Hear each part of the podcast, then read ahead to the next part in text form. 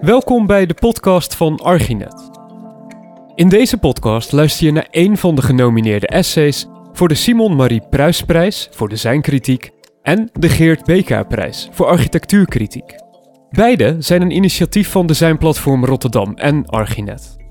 Het essay wordt voorgelezen door de auteur tijdens het Pruis BK-event in Tent Rotterdam op 16 november 2019.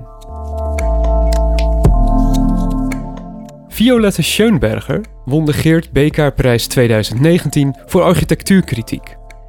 De titel van haar essay luidt Paradijs van imperfectie. In deze sprankelende tekst wordt de vaak vanzelfsprekende voorkeur van ontwerpers voor het grootstedelijke uitgedaagd, schreef de jury over haar essay. Paradijs van imperfectie.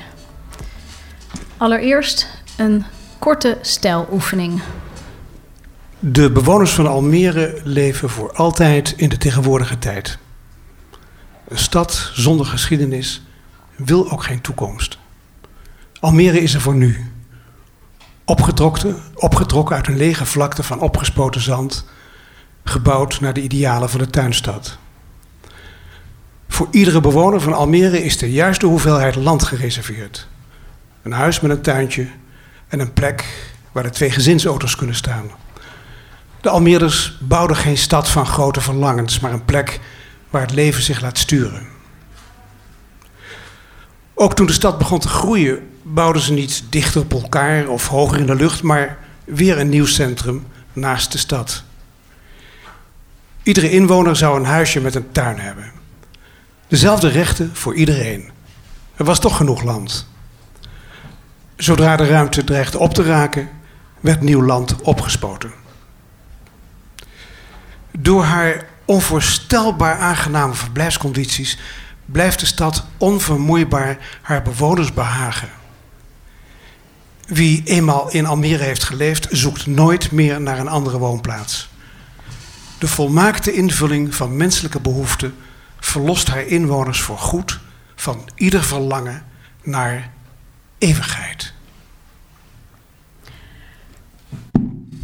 Deze stijloefening is een ijdele poging om Almere te beschrijven in de geest van onzichtbare steden. Het boek van Italo Calvino.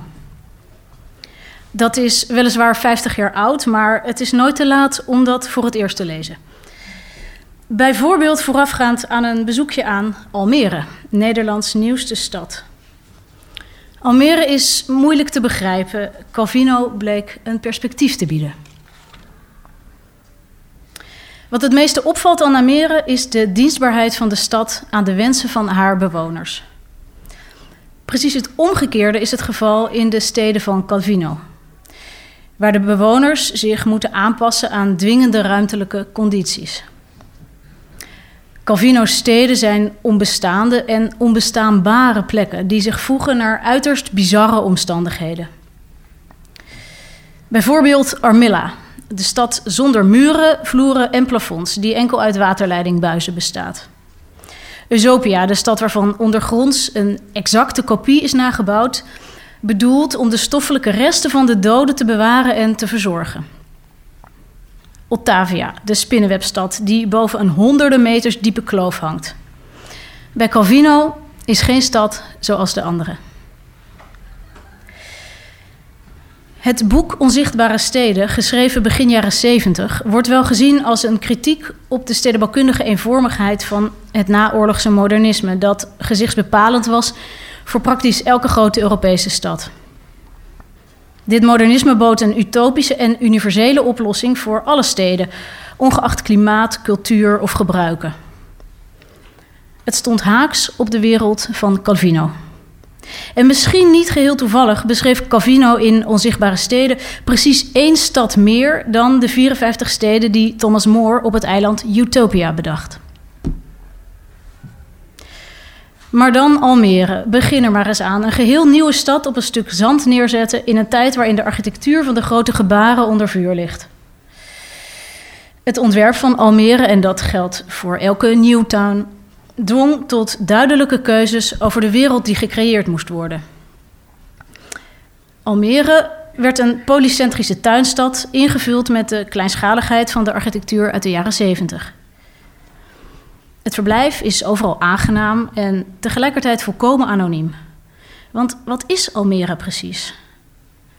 De stad heeft niet een robuust ruimtelijke definitie. Geen grachtengordel, geen fjord, geen skyline. En precies daarin schuilt haar geheim. Almere biedt de ruimte om conflictloos architectonische dromen te faciliteren.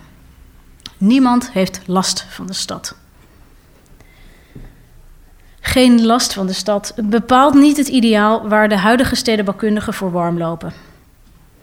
Het tegenovergestelde is geliefder. Hoe groter, hoe drukker, hoe complexer, hoe beter. Neem nou Richard Sennett, die in zijn meest recente boek, Building and Dwelling, een vurig pleidooi houdt voor de grootstad met zijn complexiteit, smerigheid en botsingen van dien. Out of the crooked timber of humanity, no straight line was made, zei Immanuel Kant, ongetwijfeld niet in het Engels. En zo, zegt Sennett, is ook de stad crooked. Uit de botsingen tussen de geplande en geleefde stad, tussen la ville en la cité, ontstaat precies de schots en scheve stadsdynamiek die volgens Sennett leidt tot innovatie en emancipatie. Sennett's romantiek van de grote stad is natuurlijk niet nieuw, maar wel typerend voor deze tijd. We houden van de metropool. Die zogeheten crookedness wordt alom bejubeld en bezongen. De vraag is alleen, hoe ontwerp je die botsingen? Wat te doen als je voor dat lege vel papier zit? Richard Sennett probeert die vraag te beantwoorden via het begrip open stad. Zijn open stad is een paradijs van imperfectie. Gecreëerd met woorden zoals synchroniciteit, porositeit, asymmetrie, onvolledigheid, ambiguïteit. Over hoe die open stad er dan uit moet zien, doet Sennett geen uitspraken. Wel over hoe die er niet uit moet zien. Modernistische stedenbouw vindt hij verkeerd. Neo-urbanism is een gesloten systeem, niet open. En hoogbouw vindt hij onmenselijk. Het lijkt er vooral op dat Sennett vindt dat plekken niet te veel op elkaar moeten lijken. En daar komt ook Italo Calvino weer om de hoek kijken. Sennett was een goede bekende van de schrijver en hij kwam bij hem over de vloer, schreef in 1985 diens overlijdensbericht in The New Yorker. Sennett noemt zichzelf nog steeds een huge fan van het boek Onzichtbare Steden en dat is begrijpelijk. Want ook al is het vast geen pretje om je hele leven boven een ravijn te hangen, Calvino's literaire fantasie biedt een vrijheid van denken die past bij Sennett's zoektocht naar het onconventionele. Het streven naar een open stad is een zeer bruikbaar denkkader voor de stedenbouwkundige opgave van deze tijd. Maar misschien wel niet afdoende. Het hyperspecifieke karakter van Calvino's steden roept een andere belangrijke vraag op. In een tijd waarin steden steeds meer op elkaar gaan lijken, doordat de principes van vastgoedontwikkeling wereldwijd dezelfde regels volgen, ontstaat de vraag wat een stad uniek kan maken. Oftewel, hoe maken we behalve een open stad ook een specifieke stad? De specifieke stad, een volkomen unieke plek. Vanuit dat perspectief levert die ijdele poging om Almere te beschrijven in de geest van Italo Calvino tenminste één inzicht op. De stedelijkheid van Almere is radicaal onderscheidend van die van alle andere grote Nederlandse steden. En dat kun je een kwaliteit noemen. De stad is bepaald geen paradijs van imperfectie, maar heeft dat ook nooit willen zijn. Almere is, net zoals alle onzichtbare steden, uniek in zijn soort. En je hebt er dus ook precies maar één van nodig. Het antwoord op de stedelijke vraagstukken van nu kan niet worden gevonden in het stedelijkheid van Almere. Maar als onderdeel van de collectie Nederlandse steden, eentje waarin de explicitering van een ideaal zo zichtbaar is, biedt de stad misschien wel een bruikbaar referentiepunt. De hedendaagse stedenbouw kan wel wat meer op zoek gaan naar lokaal verankerde, unieke stedelijkheid. Naar plekken die ontworpen zijn volgens expliciete keuzes die we nergens anders zien. Op zoek naar een open stad die hyperspecifiek is. Dank u wel.